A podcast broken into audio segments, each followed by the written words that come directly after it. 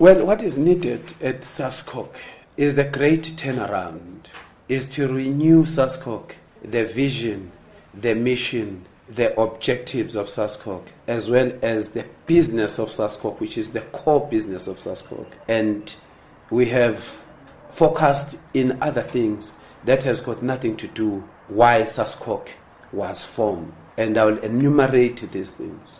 The purpose of SASCOC is simple to ensure that the membership, which is the federations and confederations, they get the service, the best service, guidance in terms of how to do things.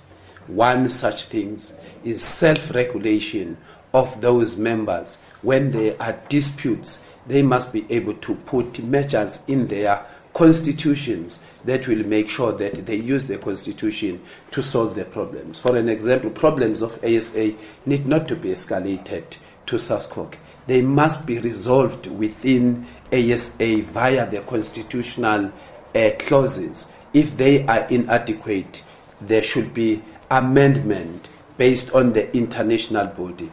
IAAF does not go to IOC to say resolve the problem between IO, IAAF and Athletics South Africa.